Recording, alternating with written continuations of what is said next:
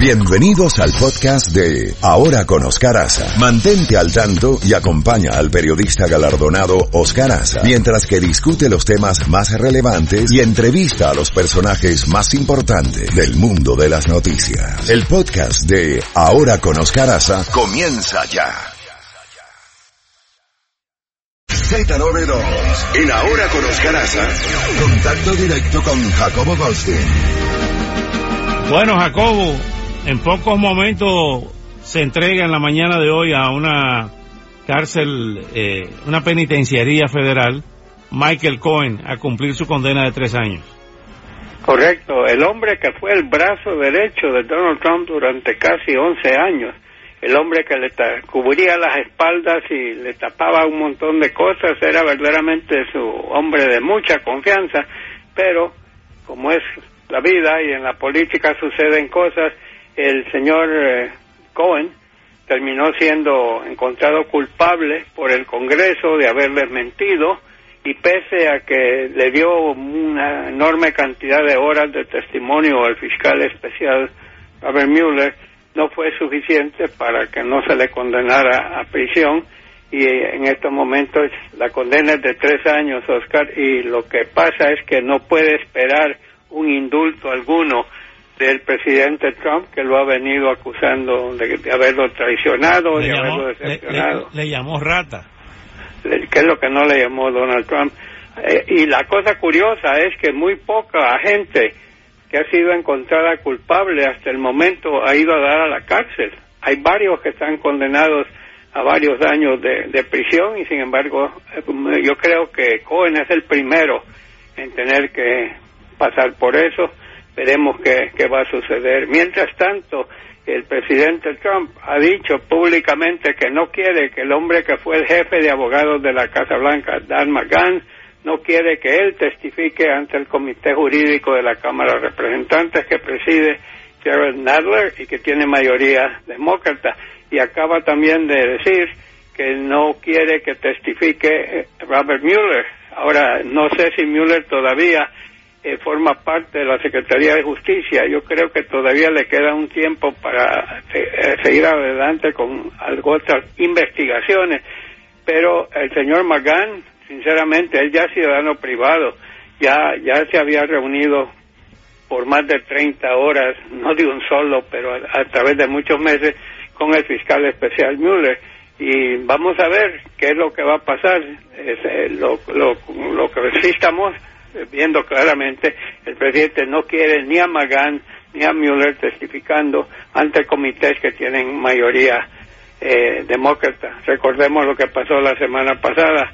El nuevo secretario de Justicia, Bill Barr, estuvo ante el comité jurídico del Senado, pero al día siguiente rehusó presentarse ante el comité jurídico de la Cámara de Representantes y creo que le han dado le ha dado eh, el señor Barr al Congreso y al Comité Jurídico en especial que esta mañana, creo que a las nueve de la mañana se vence el plazo para que entregue, le entreguen al Congreso todas las 448 páginas del informe que le entregó el señor Mueller a Robert Barr, que Barr redujo a cuatro páginas, luego entregó otra gran parte del, del informe, pero totalmente con borrones, tachones, omisiones y todo eso, y no el Congreso quiere, el Congreso, Cámara de Representantes que dominan los demócratas, que presiden Nancy Pelosi, ellos quieren el informe completo, sin redacción, sin tacha, sin borrar, sin nada, y vamos a ver si lo consiguen o no. Eh, Jacobo, hay eh, una cantidad de noticias hoy impresionantes eh, evidentemente que más adelante tendremos al cónsul de, Israel, pero lo que ha hecho eh, el grupo terrorista Hamas y también la yihad islámica que se encuentra en la franja de Gaza, como nos revelaron cuando, cuando estuvimos allí, no sabíamos que la yihad estaba ahí y los remanentes de ISIS en la franja de Gaza han lanzado en, 48 horas más de 600 cohetes y, y morteros hacia, el territorio civil israelí. ¿Qué te parece? Hay cuatro muertos que yo sepa, por el momento hay heridos y la Fuerza Aérea Israelí se ha encargado de estar por cada vez que le lanzan cohetes, Israel contesta con ataques aéreos. Eh, no es la primera vez que ha ocurrido eso, ni creo que va a ser la última vez, pero había un cese al fuego, Oscar, bastante bien observado durante varios años, solo que ahora, pero Estados Unidos está convencida que Irán tiene mano en eso. Y hablando de Irán, Oscar, el presidente Trump le ha ordenado al Pentágono a que mande el portaaviones Abraham Lincoln y toda una serie de aviones de combate a la zona del Medio Oriente y a ir rondeando el Golfo Pérsico como una clara advertencia a Irán que no se entrometa y cometan actos de terroristas en Arabia Saudita, en Jordania, en Egipto y por supuesto en Israel, que son países adversarios de Irán, a que consideran uno el mayor exportador de terrorismo en la actualidad. Ya. ¿Qué más tenemos, Jacobo? Bueno, tenemos muchas cosas más. Cuando parecía, Oscar, que todo andaba sobre rieles en las negociaciones comerciales entre Estados Unidos y China, de repente el presidente Trump anunció en las últimas horas que está contemplando subir los aranceles a China del 10% actuales al 25%. Eso ha provocado una caída estrepitosa de bolsas de valores a nivel global que ya estaban convencidos que venía un arreglo con China y que las cosas se iban a mantener bastante normales. Eh, mucha gente considera que este es un paso que el presidente Trump está amenazando hacer para que China se siente con mejores condiciones para Estados Unidos en la mesa de las negociaciones, pero no cabe duda que todos creíamos que esto andaba sobre rieles. Por otra parte, Oscar, el presidente Donald Trump no le ha dado mayor importancia al hecho que Kim Jong-un durante los últimos días ha lanzado un montón, le llaman proyectiles, no les quieren llamar eh, eh, cohetes, pero estos no tienen capacidad atómica, no les pueden poner en la punta algo, eh, y, y, son pruebas a corto alcance en lo que Kim Jong-un está también, que acaba de visitar a Vladimir Putin en Rusia, yo creo que el señor eh, Kim Jong-un está tratando de decirle al presidente Trump, vamos, pongámonos de acuerdo y dejemos estos jueguitos. Esa es la impresión que yo tengo. Sí, señor Jacobo, saliéndonos un poco de la política, siempre en el pasado hubo dudas en el boxeo y en las carreras de caballo. Era voz populi que eso lo controlaba la mafia.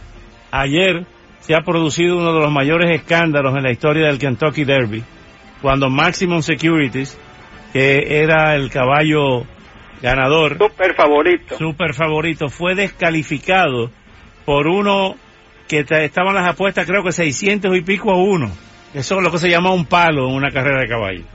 No, los, que, que se atrevieron apostar al que finalmente fue declarado ganador y han llevado no solo una gran sorpresa, sino que un montón de plata, porque la verdad era que nadie le daba mucho chance pero en honor a la verdad, Oscar, esa, esa pista estaba lodosa y eso es peligroso. Últimamente hemos visto morir a una gran cantidad de caballos que han tenido accidentes, que se caen, que, que se, se, fracturan las piernas y todo eso. Para llegar a esa decisión, Oscar, tuvieron que ir a la televisión y se pasaron 22 minutos, tres jueces, árbitros, viendo y reviendo y viendo hasta que por fin decidieron que ese caballo se había metido y bloqueado o retrasado a dos caballos que tenía a sus lados, parece que ese es, y por eso automáticamente quedó descalificado y le entregaron el premio al que quedó en segundo lugar. Así que, pero como tú dices, en esas cosas uno nunca sabe qué opinar. en el boxeo, sin lugar a duda que han habido casos que la mafia le ordenaba, hoy te toca perder y hazlo bien, ¿ah? disfrázalo, pero pierde. Y, cómo se llama.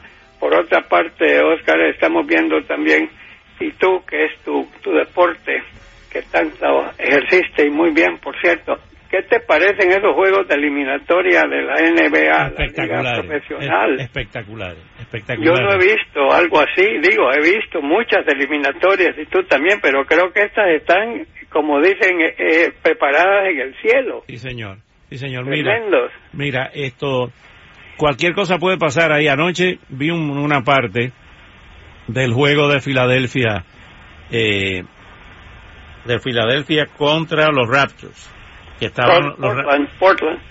No, contra los Raptors de Toronto. A Toronto, ok. Sí. Y entonces vimos a un jugador que jugaba con eh, San Antonio Spurs, que es que Kawhi Leonard, que siempre se le acusaba de ser amarillo. Amarillo es que se floja a la hora del clutch, a la hora de la verdad. Y siempre, eh, o casi siempre, disminuía su producción en el cuarto quarter. Pero anoche se echó el equipo al hombro y empató la serie 2 a 2. Hay unos jugadores, hay unos jugadores, hay una generación de jugadores. Échale el ojo en Filadelfia a ese muchachito Simmons, que es una superestrella, y Enville ni hablar, el grandote. Eh, ayer le trataron de anularlo, pero a uno que tienen anulado, corroborando lo que tú dices, es al famoso eh, de, los de los Warriors. Eh, eh, de Golden Gate. De, de lo, del, sí, de, lo, de los Warriors de Golden State. Ese es en Oakland, creo. Okay. Sí, en Oakland. Eh, que es el, el famoso eh, bueno, se me fue el, nombre ahora, el chiquitito que mete muchísimo. Ah, sí, sí, Stephen Curry, gracias no Luis. El nombre, pero le estoy viendo Steve, la cara. Stephen Curry. Bueno, Stephen Curry. lo han anulado, lo tienen anulado, que era algo impensable. Así, y quien se ha echado el equipo al hombro es Kevin Durant, que se dice que este es el último año con los Warriors, que se va a la agencia libre. Durant ha estado sensacional y Curry ha tenido como siempre un gran año, pero no sabemos qué le está pasando. Es, eh, son cosas son cosas de la vida. Golden Gate creo que ha ganado el campeonato los dos últimos años, ¿no? Ha sido el equipo que, que ha ganado, no sé, ha sido, pero ha sido sensacional en los partidos. Y te quería adelantar que ahorita hay una tremenda eh, esperanza en la Champions League de fútbol soccer. el baloncesto es tu deporte, el soccer es el mío. el Barcelona la semana pasada le clavó un 3 a 0 al Liverpool. El Liverpool es un es un equipo gigante en Inglaterra. Una institución. Una institución. Le ganaron 3 a 0, pero el Liverpool se echó un partidazo. A veces el score no no refleja, porque lo que pasa es que el Barcelona tiene a Lionel Messi que metió dos golazos de los tres y que verdaderamente le ha demostrado al mundo que puede terminar siendo el mejor futbolista de todos los tiempos. Él mejora como el vino, más, más, más años mejor juega. Entonces, para remontar ese 3 a 0, el, el Liverpool tiene que ganar por cuatro goles y no dejar que el Barcelona anote un gol en territorio. Se va a jugar en Inglaterra porque si empatan en goles, pero hay un equipo que mete más goles en el estadio del adversario, ese es el que gana. Así que vamos a ver. Y el miércoles tenemos al equipo sorpresa, dos equipos sorpresa, porque no se esperaba que ninguno de los dos llegara hacia la semifinal. Estoy hablando del Tottenham Spurs, eh, otro equipo inglés, y tenemos eh, también al Ajax de Holanda, el, el equipo que en un tiempo tuvo a Johan Cruyff, que es uno de los gigantes en la historia del fútbol. Pero mira cómo uh, tú hablas hablamos de sorpresas baloncésticas, ¿no? ¿Qué es lo que ha pasado? Que está sensacional. En la, en la Champions League eh, ha sido sensacional lo que ha pasado. Cuando quedaron ocho equipos nada más de los cuarenta y pico que creo que son, teníamos cuatro equipos ingleses y teníamos uno español, uno holandés, eh, estoy tratando de acordarme de los otros, un, portugués, bueno, sea como sea, por fuera, Alemania, Italia, Francia, tres superpotencias no pudieron llegar a octavos de final, Oscar, esto es increíble. Igual que en el baloncesto estamos viendo sorpresas, en el fútbol esto ha sido maravilloso. Y vamos a ver de los cuatro equipos que están en la contienda, pues el que mejor récord ha tenido esta temporada es el Barcelona, pero yo nunca digo que todo, que todo ya está amarrado, hay que ganarlo en la cancha, pero ha sido sensacional esta Champions League. Así es, Jacobo. Bueno, Jacobo, vamos a, esperar a ver qué va a ocurrir con esto de la franja de Gaza, qué va a ocurrir con, a continuar ocurriendo con Venezuela, eh, donde... Eso te, iba eso te iba a preguntar yo, porque yo no le veo una salida por lo menos momentáneamente o temporalmente o a corto plazo. ¿Tú cómo la ves? Sigo creyendo en lo que dijo el expresidente Ramón J. Velázquez de Venezuela, que los militares venezolanos eran leales hasta que se sublevaban. Ah, esa es una gran frase. ¿Eh? Entonces, toda esa lealtad, lo único que puedo colegir de todo esto es que Maduro está durmiendo o no está durmiendo. Y realmente esos militares que le, juraban lealtad absoluta, eh, hay una carta que leí, fragmentos hace un rato, de Christopher, eh, el, que era jefe del SEBIN, que está escondido, que fue el responsable de que soltaran a Leopoldo López. Entonces ahí más... Eh, eso sí más rebelión que esa. exacto, más rebelión que esa no, la, no la conozco. Pero además escribe una carta diciendo que Maduro es un hombre bueno, pero que hay mucha corrupción y que entonces por eso él tomó la decisión que tomó. ¿Tú, tú habías visto una cosa igual? Honradamente, eh, mira, me extrañó mucho el famoso golpe de Estado que le dieron a Chávez. ¿Te acuerdas, Oscar? Sí. Que en vez de haber hecho lo que se hace normalmente, lo mandas al exterior lo más lejos posible.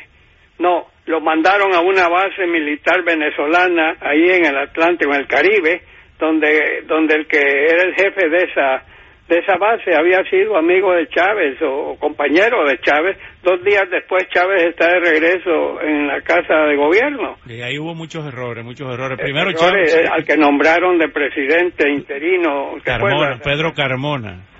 Pedro, Pedro creo que es el peor golpe de Estado que yo he visto en mi vida.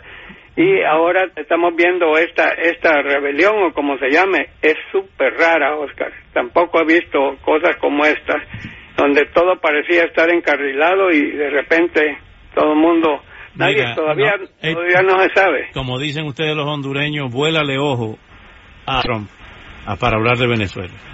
Sí, Trump ha dicho que los dos, que Trump le dijo que él, no, él se está portando bien, eh, eso no parece ser el caso, pero Trump le cree a Putin, así que veremos qué pasa, o a lo mejor los dos se ponen de acuerdo. Bueno, vamos a ver qué pasa, Jacobo. Mientras tanto, cuídese el mapa genético y la lluvia de esta tarde. Saque su chapeau, como dicen los franceses, su paraguas, su eh, capa de agua y su sombrero de Sherlock Holmes que usted tiene, pero no saque la pipa todavía. Un fuerte abrazo, encantado nuevamente estar lidiando contigo en estas ondas marciales y ondas cibernéticas. También un fuerte abrazo Bien, totalmente. Chefi, un abrazo, Luis, un abrazo y al infatigable Hernán, dos abrazos. Así es. buenos días. Hasta mañana. Bueno, me gustó eso de las ondas marciales.